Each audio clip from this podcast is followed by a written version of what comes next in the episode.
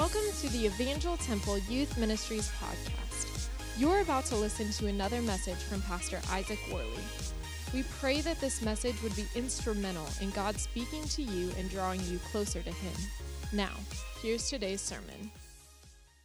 Hey, we're in Philippians and going through it verse by verse pretty slowly because there's so much here. Even the verses we're going to look at tonight, man, we could make this like a four week thing, but I'm not going to do that to you. And so, um, one week and 11 verses. We're starting chapter 2 tonight, uh, but it's still a part of a message because how many of you guys know Paul didn't write the book of Philippians and insert the chapters? We did that to make it a little easier to read later on. But he wrote it just as one long letter. And so this 11 verse portion here, uh, Philippians 2 1 through 11, is actually a part of a bigger thought that is started in chapter 1. And so we did two weeks about unity, uh, linking arms together, and it started with our very own Abby back there. And uh, she started off talking about Paul's willingness to even die or suffer, become tortured, or, or stay in prison for the rest of his life if it meant what? That other people would hear the gospel. He said to, to live is, is Christ. So whatever happens, if Christ is being proclaimed, that's okay. Um, to die would be to gain, I'd be with him. So whatever happens, man, if Jesus is being worshiped, he says, I will rejoice.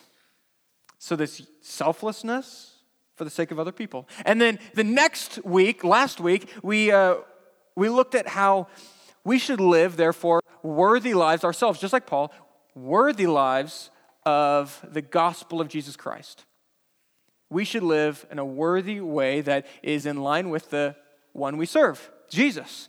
And, uh, and he says that by unifying ourselves despite our differences. So you guys remember I talked about Kanye, I talked about John MacArthur, and how we should be uh, like having like spiritual red rover where we just link arms with each other and say, I'm not going to break um, arms with you and let someone, uh, some opposition, some other person that doesn't like Christianity run between John MacArthur and myself or run between uh, Kanye and myself. No, we're going to link arms, let our secondary differences be.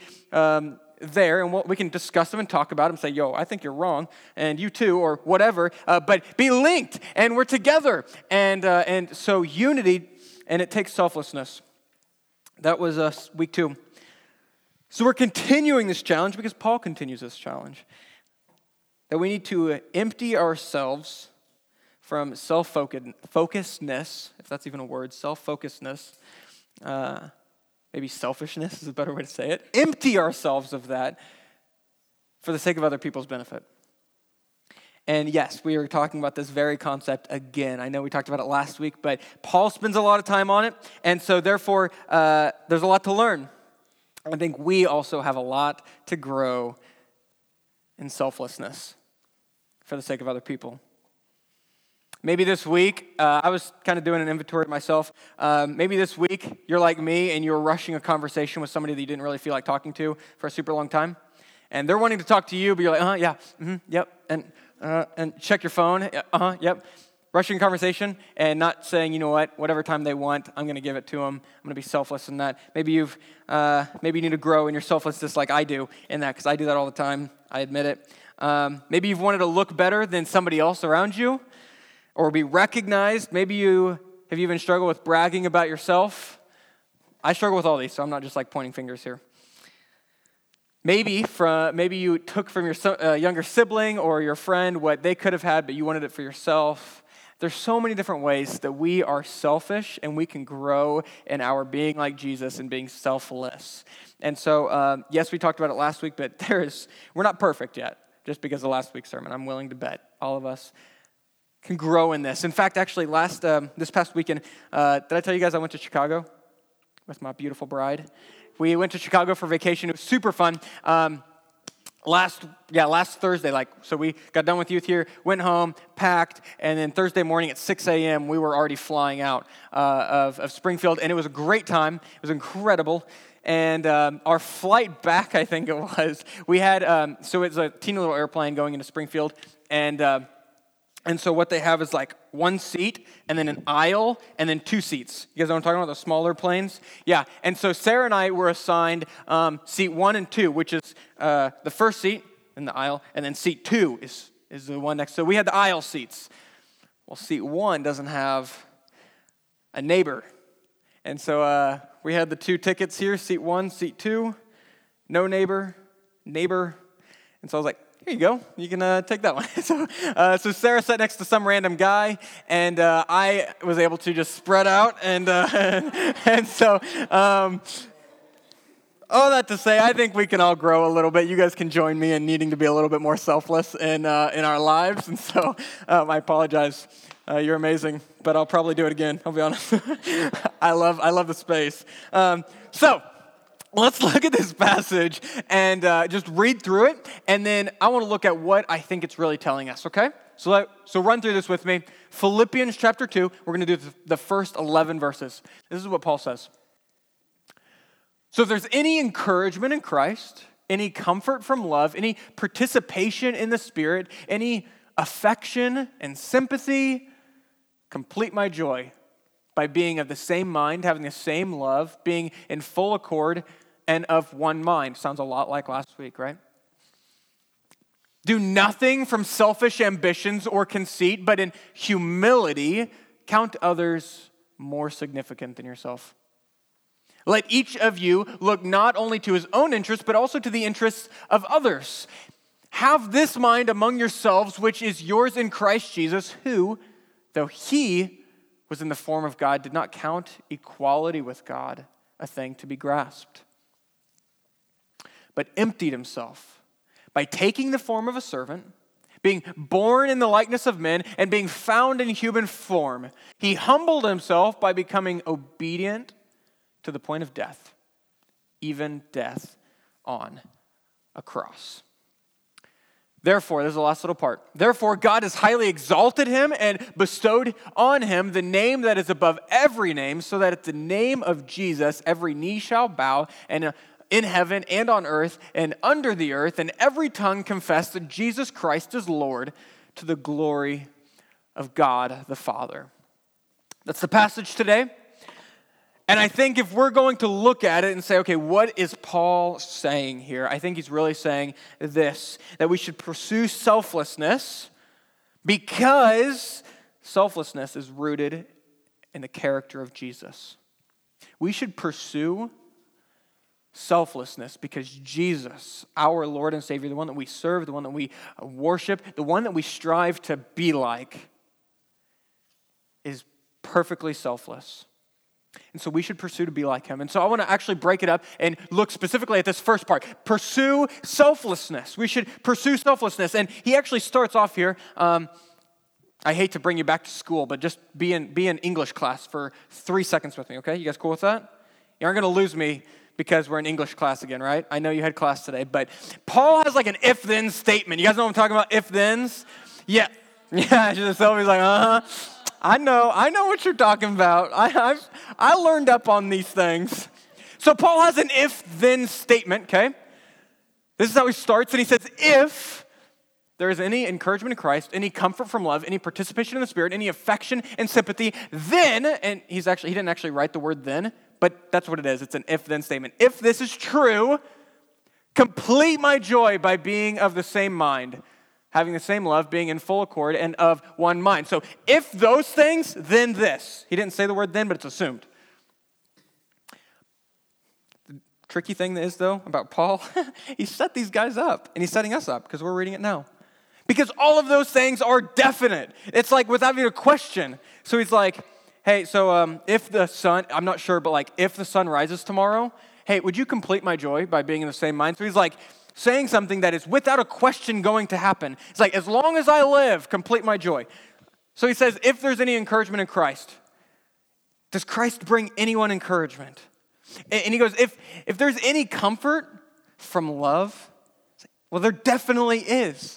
If there's any participation in the Spirit, does the Spirit work in our lives and for us? If there's any, do you have any affection and any sympathy? If any of these things exist, complete my joy. So, really, what he's saying is, hey, complete my joy. Do this. It's going to happen because those things definitely are real. He says, complete my joy by being unified, is really the, the message version, if you will. Be unified. If those things are real, if the sun still rises, if I'm alive, be unified. Well, how are they supposed to be unified, okay? Selflessness. Could you guys have guessed that? He says, I want you to be selfless. And two specific ways, actually. Uh, first, he says, here in verse 3, do nothing from selfish ambition or conceit. Not a, not a difficult ask, right? Sure, yeah, I can do literally nothing for selfish ambitions. Yeah, I'm not gonna, I'm not gonna do anything selfishly. That's his first thing. So he says, I don't want you to do anything, nothing, nothing from selfish ambition for personal gain. Do nothing for personal gain or conceit. That's what the text says. Instead, he says, but I want you to do this instead. So don't be, don't be selfish. Don't have selfish ambitions. Don't uh, in conceit or like rivalry or, or competition. Don't do anything in that heart, but instead have this. In humility, count others more significant than yourselves. That's his first thing. He's, telling, he's saying, elevate the care of others over your own care. Man, that is hard to elevate, to say, I want to value their care more than mine. I want to say, You're more significant than me. And so that's honestly, personally, you just want to talk personal. Um, I, every week, I want to, in being your pastor, I want to, and I, I need to pray that God would give me the power to do this. I want to say, Your whatever encouragement, your joy, your life, I want to prioritize that over me over my joy, over my happiness, over my own life. I want to protect yours. I want to uplift yours. I want to build yours up. This is the call of not only a pastor, of a Christian. In humility, count others more significant than yourself. Not as significant, not to say, yeah, see them as just as valuable as you. More valuable. More valuable more significant. That's how we should be living. That I would seek out your benefit more than mine. This is what he says first. Second, it's a lot like it. He says, Let each of you look not only to his own interests. So he says, Don't, don't just start looking out what's best for you. Don't seek out what's own your own interest or, or what's going to help you out the most. He says, Don't have that mindset. Instead, but the interest of others also. So it's not bad. He says also here. So it's not bad to seek out your own interest, what's good for you. It's not bad to do that. But do seek out their interests also. So, to do this, we really need to have a shift in the way we think. This, this takes a mind shift, honestly, a, a, a mindset shifting, if you're with me to, to, to do these, to do nothing from selfish ambition, but instead count everyone more significant than yourself. To do that takes a shift in mindset to, to not only look at your own interests, but instinctually or naturally or just all the time seek out also the interests of other people. This takes a shift in mindset. Man, isn't this hard? This is so difficult. To not only see how you can achieve your dreams, because we all dwell on that, right? And that's a, not a bad thing to seek out uh, your interest. How can I achieve my dreams? How can I shoot for the stars in what I want to do in life?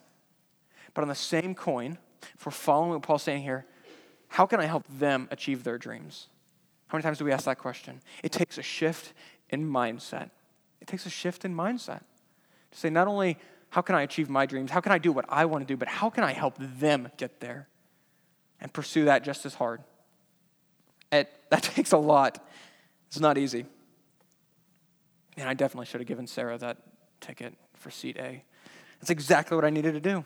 Sorry, I, that had nothing to do with here. I was just thinking about it. Should have done it. Should have done it. Seek out her interest more than mine. I'm just saying. The, so, not only uh, how can you achieve your dreams, but how can you also help them achieve their dreams? Ready for this? Holidays are coming up, right? Not only think, what's my holiday plans? But maybe it's, it's worthwhile to stop and ask, what's my neighbor sitting next to me right now? What are they planning on doing for the holidays? Are they taken care of? Are they going to be with family? Are they going to feel loved? Man, that is a question to ask. And many of the times, because we're just so fast paced in our culture and what we're doing in our lives and how we're so excited for our family get togethers, we forget to think the person next to us doesn't have as good, doesn't have it as good as we do. Seek out your interest. Man, I'm so excited for Thanksgiving. I seriously am. I'm super excited for Thanksgiving. Man, I love me some mashed potatoes. But I need to think, like, It's a, it's a passion in the Worley household. I'll be honest, Sarah and I both share this passion. It's honestly one of the many things that we got married for. It's like, you love mashed potatoes too? Okay, it's a deal. Let me go get a ring. I'm going to Zales right now. So seek out not only what your holidays plans are and think about that, but really take consideration. What is what is so-and-so in school? I wonder what their holiday is going to look like. And then what you're called to do afterwards, that's even harder. But I believe it's biblical. Not only think about what brings you happiness, but what would bring so and so joy. This takes a shift in mindset. It's changing the question. Rather than asking, What do I feel like doing? Not asking that. Not asking, What do I feel like doing? Instead, saying, What would they appreciate me doing? See the, see the shift in mindset that Paul is really calling us to?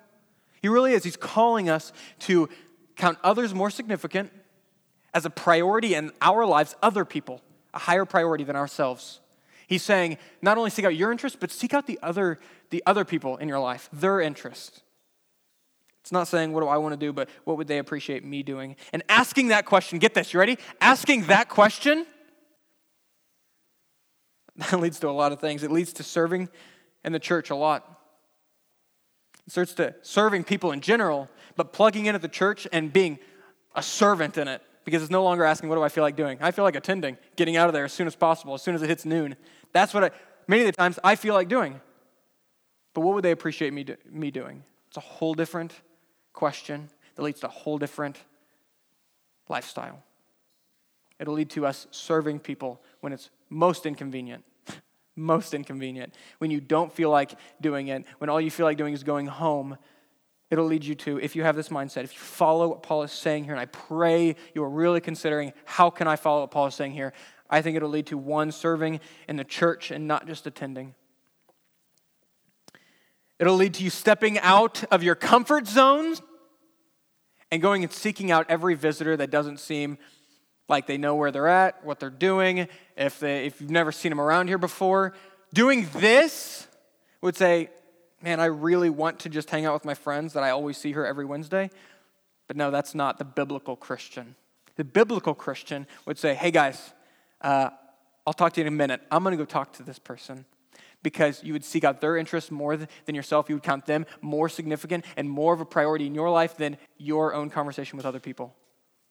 Ask the question, what would they appreciate me doing rather than what do I want to do? And your life will radically change.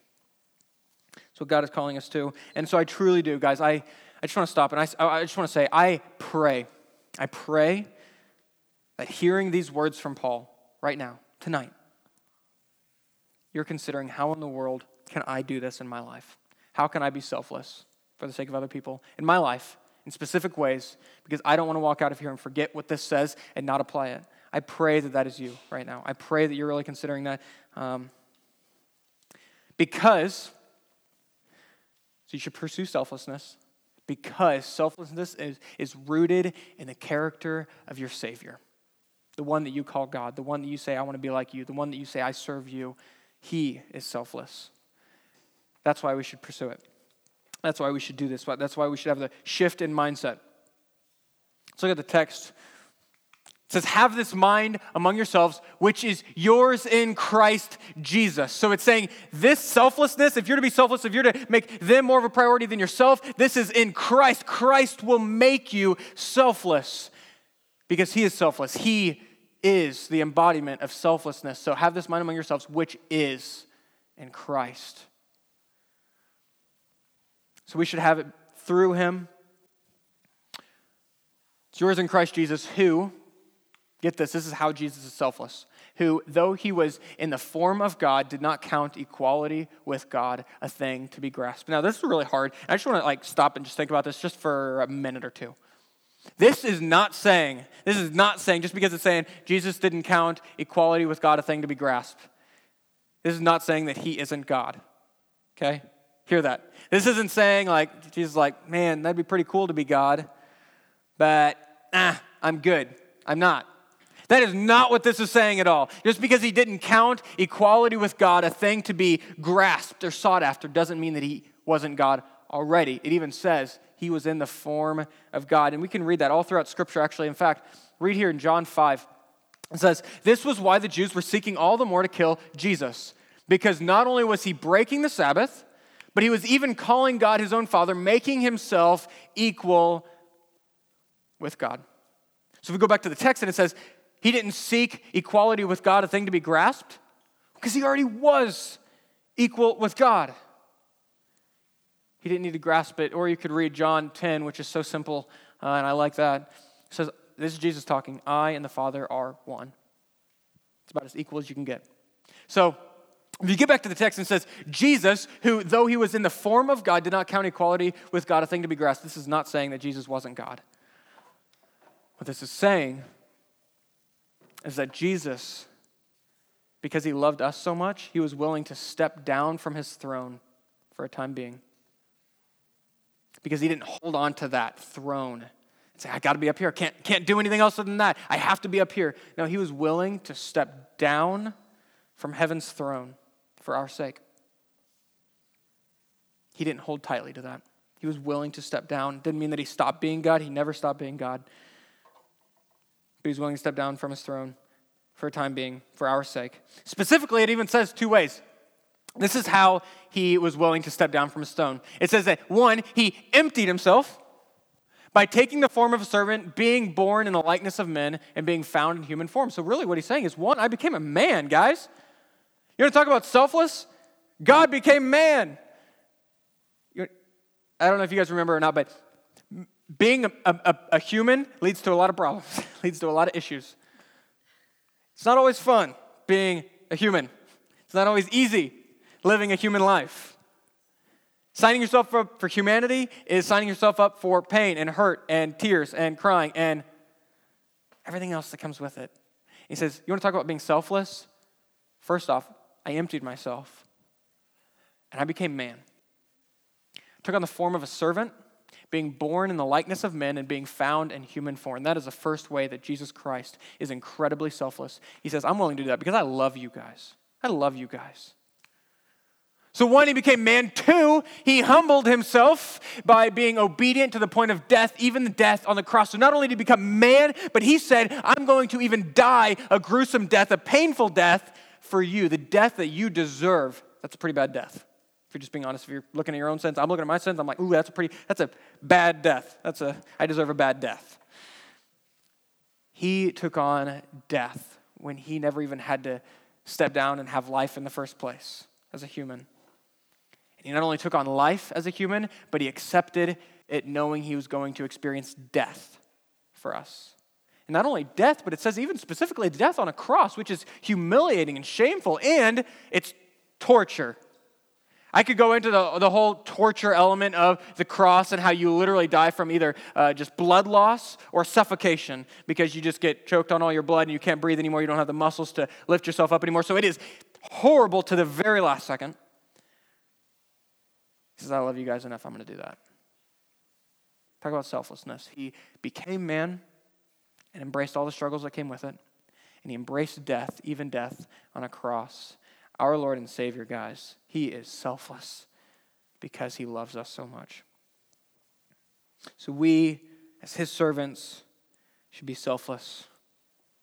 He doesn't call us to do something that He didn't first demonstrate. He doesn't call you and I to do something that He never did Himself. He demonstrated it perfectly in living and in dying. And look at the result of this.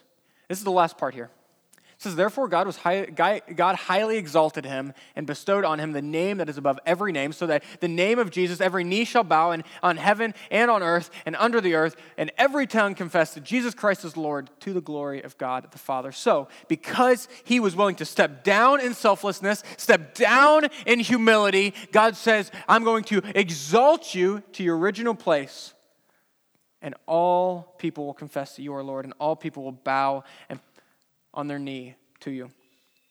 I want you to guys catch this. This is the very end here. I want you guys to catch this, okay? We can't make this about ourselves. This is not a text about you. This is not about you.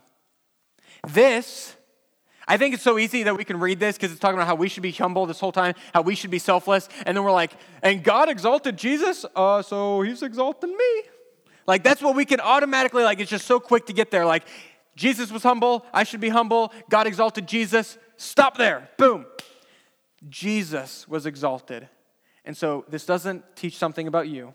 This teaches something about Jesus. Teaches us that Jesus is on the throne and over everything.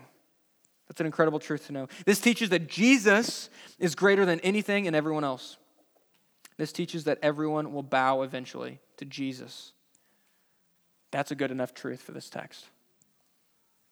But I think there is something that we can start saying that, right? This is about Jesus, not about you and I. But there is a reality that this does, in a sense, apply to us. And I think that is true. When we think about our lives in Jesus and when we when we have the character of Jesus of humility, we do see this promise that God will lift us up from the muck and mire of, of humility and selflessness, and He will exalt us. Look at these texts. It says in Matthew 18, Whoever humbles himself, right? Selflessness humbles himself, like this child, is the greatest in the kingdom of heaven. God will honor you in your selflessness and making other people a priority in your life having an eye for the person that is a visitor, has no idea what they're doing, that thinks about other people's holidays and where they're going to be at on Thanksgiving. God will honor the person that cares for other people. That's, that's just the reality. So that text is talking about Jesus, how Jesus will be exalted. Jesus will sit on the throne. Other people will bow their knee to Jesus. But we also want to acknowledge there's something to be said about our humility, and God will honor that. We can also read in Matthew 23 that whoever exalts himself will be humbled. But Whoever humbles himself will be exalted.